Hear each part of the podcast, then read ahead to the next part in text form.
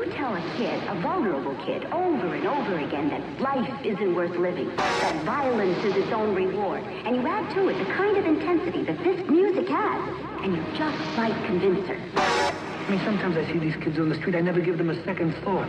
I thought they were another silly fad, something that would be blown away by the next wind. I never thought it went deeper. Silly fad, huh? Let me take you down to one of these clubs. You've got to see it with your own eyes to believe it, Quinn. I've seen children come off that dance floor with crushed ribs and bloody faces, like soldiers fighting some kind of insane war. What could persuade a kid to act like that? Maybe the greatest persuader there is. Music.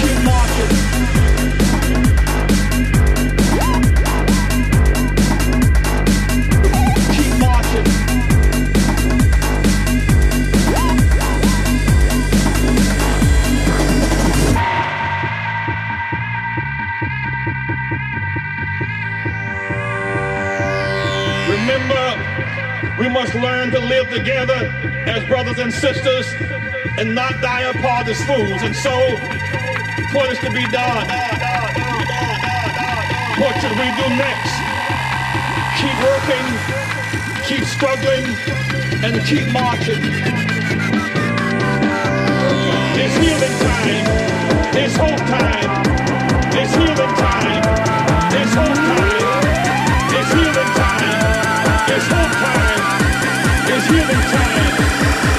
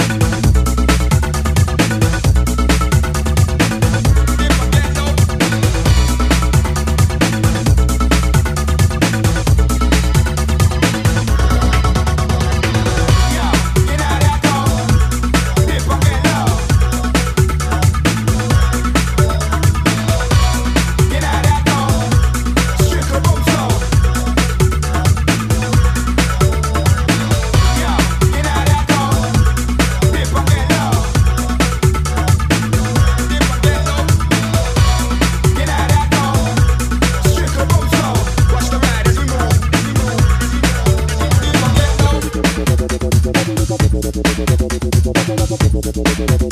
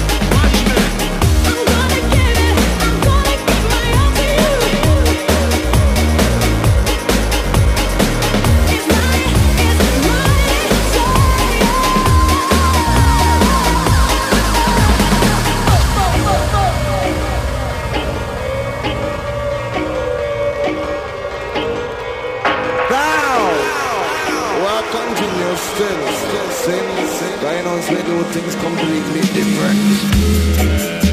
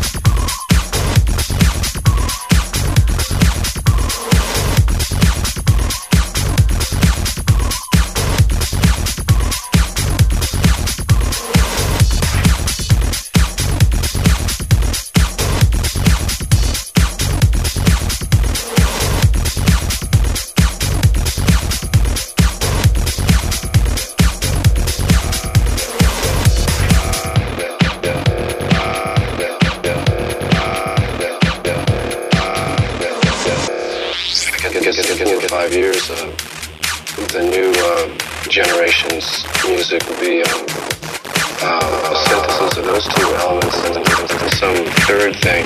Maybe it'll be. Uh,